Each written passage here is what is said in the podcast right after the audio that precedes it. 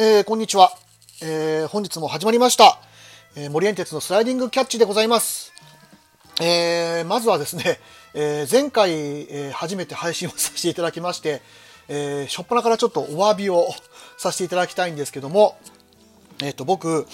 あの、足の速い外野手が好きで、今推している外野手っていうので、えっ、と、荻野隆選手と、えっ、と、藤原選手を僕は挙げたんですけど、えー、すいません。あの、この番組のアイコン、バリバリ僕、あの、角中選手と写ってる写真を使ってましてですね、なぜそこで角中選手を言わなかったのかっていう、本当に角中選手ごめんなさい。角中選手も好きですよ、本当に。ただまあ、足の速さっていうところで言うとね、っていう、もう苦しい言い訳なんですけど、ほら、もう平山です。ごめんなさい、角中選手。角中選手も好きです。はい。えー、そういうわけで、えー、第2回目の配信でございます。えっ、ー、と、今日は、えっ、ー、と、まず一つ目の題として、えー、この番組の題名になってます、スライディングキャッチ。えー、なんでまあこの名前つけたかっていうところから話していこうかなと思うんですけど、まああの、お題がです。お題というか、あの、まあ、話そうと思ってる題材が、まあ、野球と金ボールっていうふうに、まあ、あの、決めてですね、まあ、両方に共通する単語って何だろうと思った時に、あの、スライディングキャッチっていうのが、まあまあ思い浮かびまして、あの、野球はまあスライディングキャッチはすぐわかると思うんですけど、あの、意外と金ボールもですね、ボールを足で拾ったりするんですね。まあ、キャッチをするまでなるかっていうと、ちょっとなかなかそこまでのところっていうのは、まあでも、スライディングしてキャッチして、そのままパスをするっていうことはあるので、まあ、スライディングキャッチっていうあの名前自体はあの使ったりもします。なので、えー、この名前をつけて、まあ、野球と金ボールを主にやってみようかなっていうふうにして決めました。はい。えー、それでですね、えー、今日は、えー、まあもうちょっと日付的には昨日の話になってしまうんですけども、えー、石垣島のキャンプが、えー、ロッテ打ち上げとなりました。で、本当はあの、キャンプ中継も、あの、日テレニュース24で連日やってまして、えー、僕も見れるかん、あの、テレビ自体見れる環境にはあるんですけども、えー、まず昼間しかやってないので、あの、しかも再放送もなしということですので、あの、僕見れないんですよ。なので、あの、球団の公式の、えー、YouTube で、まあ、ちょこちょこ確認をするっていうことしかできないんですけども、あの、まあでもそれ見てると、まあ教えて鳥谷先生とかですね、まあいろいろ、あの、企画を立てて、あの、楽しいようにやってました。で、え、ー、と、最終日の、えー、その打ち上げの映像がですね、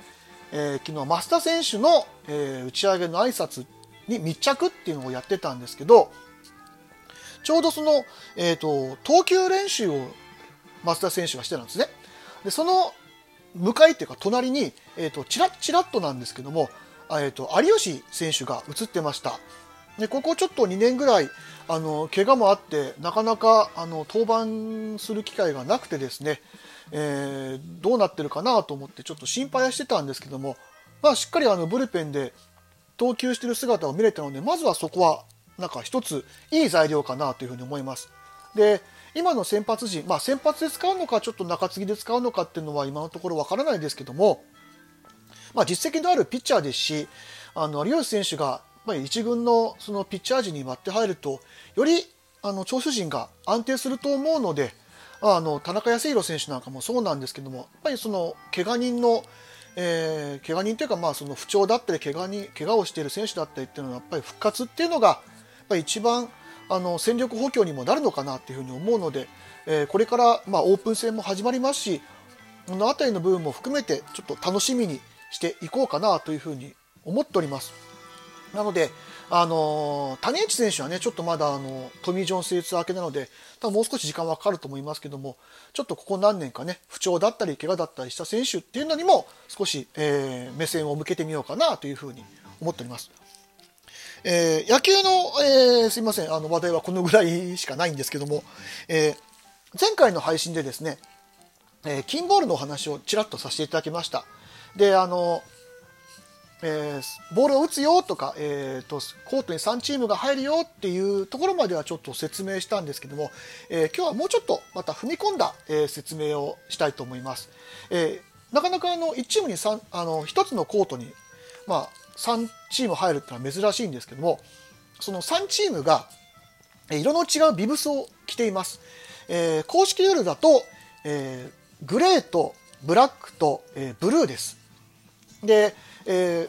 ブルーとグレーがですね、意外と英語でコールすると聞きづらいので、え基本的な、えコールの、その色の指定のコールの仕方というのは、えフランス語になります。なので、えブルーはそのままブルです。えブラックが、えノワール、えグレーがギリです。で、えー、打つ前に必ずその色の指定をしなければいけないんですけどもこのコールをするときにオムニキンという言葉を、えー、使いますなのでオムニキンギリとかオムニキンブルっていうそういう言い方をしてから打ちますでその前に打ってしまうと、えー、コールミスという反則になりますなので、え相手チームに点が入るという形になりますで、えーとこのまた点の入り方っていうのがちょっと面白くてですね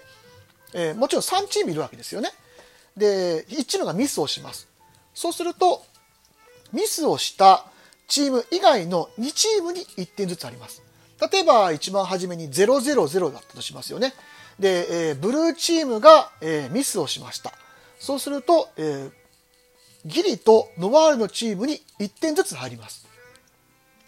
面白いでしょ？で、えー、と、またそのコールのするときにもちょっと細かいルールがあってですね、えー、一番点数の高いチームを、えー、コールしなければいけないというルールがあります。それはなぜかというとですね、あの、点数がどんどんどんどん上がってくると、その一番 B のチームっていうのが、えー、コールされずにどんどんどんどん置き去りになっていくんですね。で、えー、トップコールをすることによって、一番上のチームが狙われます。そうすると、え他のチームに、えそのトップコールをしたチームがミスをすると他のチームに当然点数が入るわけなので点数の差がなくなってくるんですね。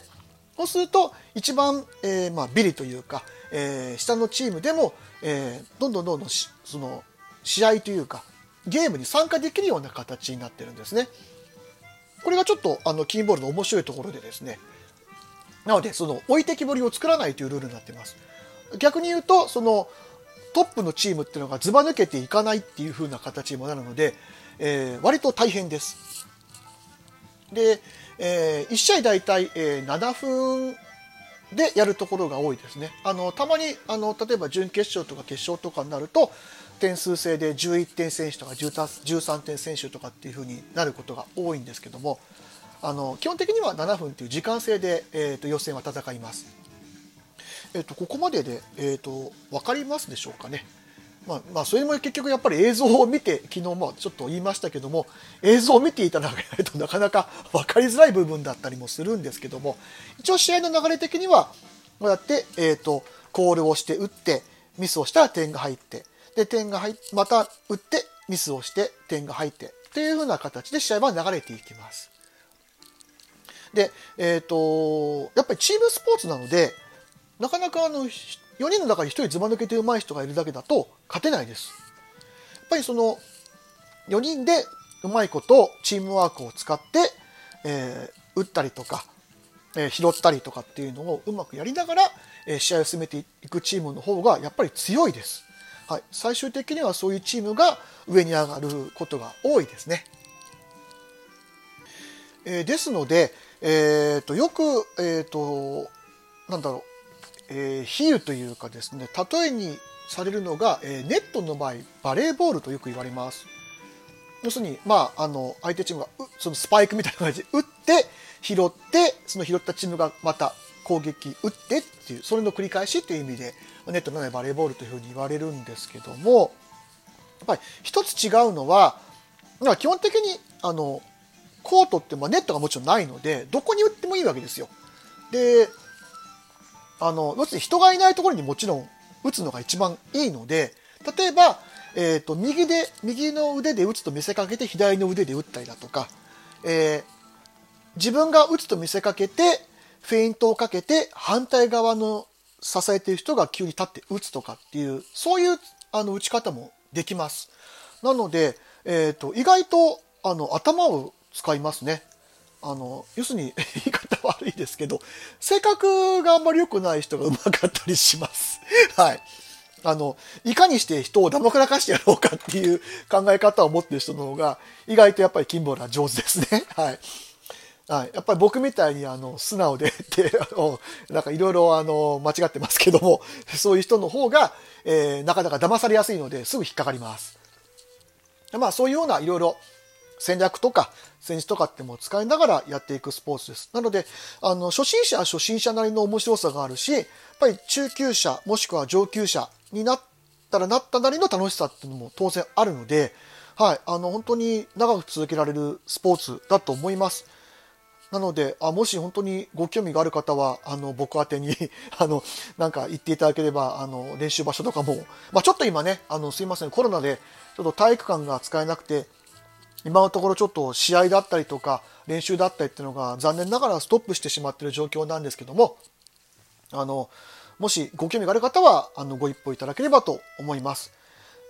では、今日のところは、えー、このぐらいで、また、あの、次回、えー、いろいろネタを探してお話しさせていただきます。それではまたありがとうございました。森園哲でした。